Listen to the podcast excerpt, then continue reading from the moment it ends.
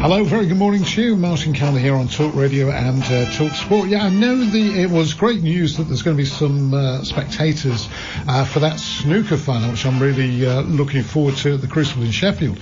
Uh, the story I had about the uh, Premiership, um, the Gallagher Premiership Rugby Union, was that it's interesting. There's a bit of controversy over this taking the knee, which um, you know most players, both I know Rugby League has returned, and obviously in Premier League football and such like, um, players are taking a knee uh, before the match. Most players, uh, but there was um, this um, very religious fundamentalist uh, Israel Folau who plays for uh, Catalan in the in the rugby league in the Super League.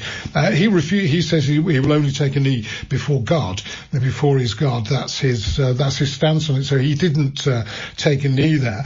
And um, I read that the in rugby union, uh, players will be given the opportunity to take a knee before the start of matches, but it's expected that some will not will elect not to do so. As I say, I wasn't watching the Harlequin Sale Sharks match tonight, so I don't know whether that, that did happen.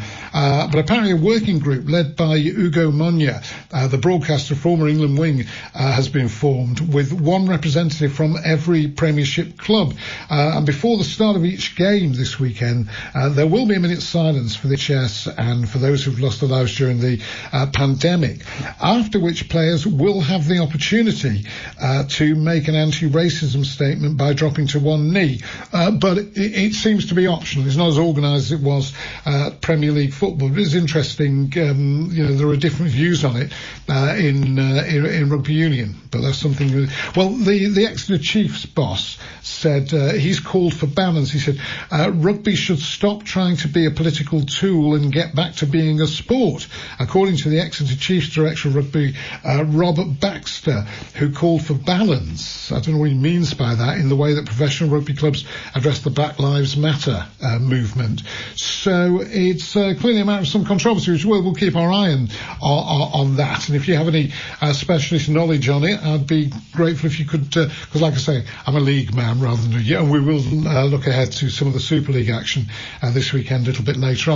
But if you want to give us a call and you know anything about what's happening in uh, rugby union, um, we'd love to hear from you. 08717 22 3344. 08717 22 Uh, now, delighted to say we're joined by uh, Jon Bonfiglio from uh, Mexico to keep us up to date with what's happening uh, on the um, on the continent there in Latin America. Uh, John, a very good evening to you. Good evening, Martin. How are you? I'm fine, thanks. Yourself? Yep, all the better for hearing your balanced show. Bless you. Yeah, I don't know how, how, how can you be balanced about Black Lives Matter? Really, it's you know, I don't know when you. It's an yeah, odd statement. I mean, he, he could have picked uh, you know a lot of different things to to say about it. Uh, you know, yeah. whether he's pro or anti or ambivalent, but balanced just seems like a weird response. It is, isn't it, really? Now, um, looking at your continent, uh, protesters in Bolivia um, uh, well, the, a number of things that they're particularly concerned about. Obviously, the uh, rapid spread of uh, COVID-19, uh, and also the fact that the uh, presidential elections have been postponed again. So people, protesters, are out on the streets. Yeah, the presidential election that never happens and then never happens again. Uh, I think if we just go back a step, nine months ago, there was a, a political crisis because the then president Evo Morales was essentially, you know, was there a coup? Wasn't there a coup? He was forced out of power. He left the country and then um, possession of uh, of power of um, of the country was taken over by a right-wing uh, group under the uh, the leadership of Jeanine Áñez, somewhat spuriously because they there wasn't enough of a quorum in Parliament to declare them the ruling party, but they went in and, and took that anyway. And since then, there's been this kind of uneasy uh, interim presidency that keeps saying there are elections just around the corner, and then elections just around the corner again. And again, for the third time, a couple of days ago, they were postponed, they were pushed back again from September to, to October. And a lot of people in Bolivia aren't very happy at all. So there are, you know, widespread demonstrations and roadblocks all over the place, all of which is, um, you know, impeding and causing a lot of difficulties with the other crisis in Bolivia, which is obviously the coronavirus COVID crisis, because it means that the movement of products, goods and products across Bolivia is almost impossible to, to do at the moment. And, and on the one hand, the government saying, you know, people are dying because the protesters are not allowing free movement of, you know, oxygen, etc., mm. across the country. And then at the same, the, the other, the flip side of the coin, the protesters are saying, hold on, people were dying before this. This is just being pinned on us as a political move. So for sure, Bolivia is currently and has been for, you know, almost a year now, been stuck in, in a political crisis and more recently, obviously, an overwhelming coronavirus crisis too. Yeah, and uh, as part of that, uh, this is a bizarre story, but uh, quite a macabre story. Uh, as part of that um, pandemic crisis, uh, they've come up with uh, with a pragmatic solution, but um, a solution that's well, it's in questionable taste, really. tell me all about it. I think you're referring to the mobile crematorium. Is that right? A mobile crematorium. This is, uh, I mean, this is almost harks back to times of the Great Plague and, you know, bring out your dead. Yeah, absolutely. Because, you know, what people, what do people do with bodies when the health service, you know, and the funeral service just crashes and, and stops functioning. And actually in Bolivia, a law was passed recently by the health ministry, which said that you were allowed to, I mean, just going and burying your dead in a field was obviously illegal in Bolivia until fairly recently, but now you're allowed to do it, even though obviously that's anti, uh, COVID regulations in terms of propagation of, of the disease. So these designers mm-hmm. have set up, have designed and set up this mobile crematorium, which measures about apparently five meters by two and a half meters.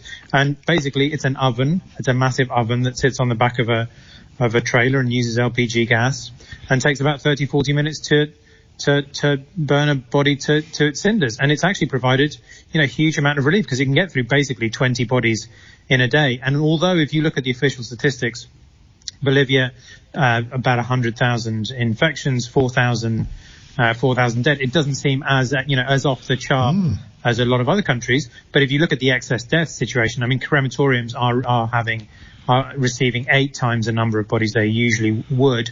And then I was looking at the stats for this earlier on today, and the main cemetery in um, in La Paz is currently receiving four times the number of bodies. So, you know, way over what we're being told the official statistics are is what's happening in terms of excess deaths in in the country. And again, going back to you know the, the first point, when you've got all these bodies that you don't know what to do with, what on earth do you do? I mean, it, you know, it's not a question that we've really considered before before these these unprecedented times. Yeah. It's uh, it's remarkable and uh, quite chilling actually when you read about it. Uh, in your own country, in Mexico, uh, the Mexican state of uh, I don't know how to pronounce it. I'll pronounce it Ochacha or Ocacha. Um, you need to pretend there's a W at the beginning of it, and it's Oaxaca. Oaxaca, but it's spelled I don't That's speak it. Spanish, I'm afraid. Uh, Oaxaca. Um, they banned the sale of junk food and uh, sugary drinks. Uh, I know you have a, a, real obesity problem in Mexico, don't you? Yeah, absolutely. Um, I mean, the current rate of people being overweight is uh, three out of every four people uh, are overweight currently, and and it's not just the the number, it's the rate. So if you go back a generation, it was one in five, and clearly there's lots of things happening with you know with diet and lack of exercise, etc. And one of the reasons why it's become an issue now is because obviously COVID targets you know is is exponentially more severe on people with pre-existing health conditions and diabetes and obesity, etc. So it's become something of a of a big issue here, and the state of Oaxaca, uh, yeah, about a week ago uh, passed this law which basically made it illegal to sell junk food or sugary drinks to um, to underage uh, to, to, kids. Basically, there's there's an, there's an amusing um, meme or joke going around at the moment saying that in the state of Oaxaca, that gay marriage has been legalized, abortion is allowed, and there's a ban on the sale of junk food and sugary drinks, and that basically Oaxaca's like Finland but with better food. yeah, not bad. Uh, now, um, our good friend Ronaldinho, um, what's the latest? I mean, you sent me a story which uh, we've already established that uh, I don't really speak Spanish that well, but the headline is Ronaldinho es señalado por fiestero y recibir mujeres en su hotel. What does that mean? I, I, like sending you articles in Spanish, Martin, because it means we get we get a Spanish sentence out of you on a weekly basis. Yes. Basically, well, what, what our friend, our friend, our friend Ronnie's in trouble. So Ronnie um, is under house arrest in in, in Paraguay. Ronaldinho, obviously famous, you know, Brazilian footballer, one of the best players of all time, but who always had a penchant for late night parties and, and women and, and liquor, etc. And in, in many ways, it was the, all of that stuff that really maybe didn't, you know, let him fulfill the promise that he had as a, as, a youngster. And then a few months ago, he went into Paraguay on an illegal passport or fake papers, got arrested, uh, et cetera, et cetera, and finally got moved um, under a bond to, to uh, uh, Asuncion's Paraguay's finest hotel in the center of the capital. But this week, um, a source has revealed that he's not just uh, lying low in his cell in in inverted commas, but he is receiving uh, women models uh, who apparently come very well presented at all times of day and night. Liquor is flowing, uh, and apparently they're having quite um, raucous uh, five-a-side, except they're not five-a-side football games in the presidential suite, which measures 30 meters by 15 meters. So this has been picked up all through Paraguay. And I think if there is one, you know, persona non grata in Paraguay at the moment, it's our, it's our friend Ronaldinho, sadly. He's got to go in front of the judge again, 24th of August. And then basically at that point, if he assumes responsibility, pays a fine, and then crucially, which I'm not sure he's going to do, promises to return every three months to Paraguay for the next two years, he may be allowed to leave the country. But we wait and see. I suspect we're going to be talking about Ronaldinho again at some point, Martin. Yeah, why would he want to leave the country? He sounds uh, having a fantastic time. Well, yeah, and the remarkable thing is apparently he's not paying for any of it. These are gifts being showered on him and his brothers and his business manager by um, by businessmen who apparently pay for the models and they pay for the booze. Uh, I guess in an attempt to curry favor or or something. I don't know, but yeah, it's it's a, he's having a, a joy old pa- surprising pandemic. He is. Uh, so um, we're, we're, looking at some of the, the sport in Latin America uh, from time to time, and um, rugby union we know is uh, is is fairly big, isn't it? You, I mean, not just in Argentina. We we've seen you know a lot of the internationals uh, with Argentina. They're quite a decent side, but in uh, quite a lot of South America, there there's quite an enthusiasm for rugby union.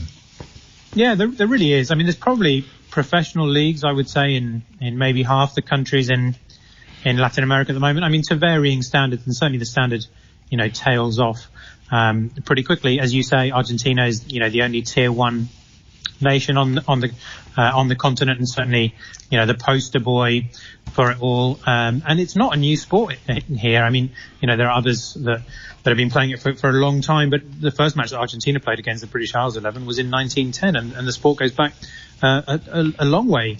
Uh, in into history, and essentially, yeah, it's pretty. I, I wouldn't say that outside of say Argentina, Uruguay, Chile, maybe Brazil. It's that well known a sport, but certainly in what's uh, referred to as the Southern Cone in Latin America, rugby union is uh, is well known. It's well supported. Um, it's well financed, uh, and it's it's for sure an important, probably second or third sport after after soccer, and certainly in the context of Argentina having done pretty well internationally over the course of the last 20 years, there's been exponential growth in in that particular country. Um, yeah, little known, but pretty successful as a sport here. Yeah, and you do have your own South American uh, Rugby Championship. Presumably, a, there is a lot of teams take part. There is, um, which Argentina won uh, every year except for 1981, up until I think it's 20, 2014 or 2016 when they basically stopped taking part. They decided it was around about the time that they started getting involved with. Uh, I mean, it was a few years after they got involved with, but the Rugby Championship. You know, now they play in uh, against New Zealand and South Africa and Australia, mm. and they're part of that competition, so that occupies their their time a little bit as well. Perhaps a little known anecdote in terms of rugby union in Latin America. Do you remember the film Alive, where this the rugby oh, team yeah. flying across right, across yeah. the Andes? Yeah, a, a team from Uruguay plane crashes and and they were stuck there for for 72 days high up in the Andes and made you know made international news when they finally got out because it was they were roundly condemned by the Pope for killing some of their, not for killing, sorry, for cannibalizing some of their teammates who were already, already dead. But that's the only way they managed to survive. Yeah, absolutely. Remember that film. Uh, well, look, thanks ever so much for uh, for joining us, uh, Jon. And uh, it was all the same with you. We'll talk again next week. Take care. Have a good week. Good man. Uh, Jon Bonfiglio joining us there uh, from Mexico.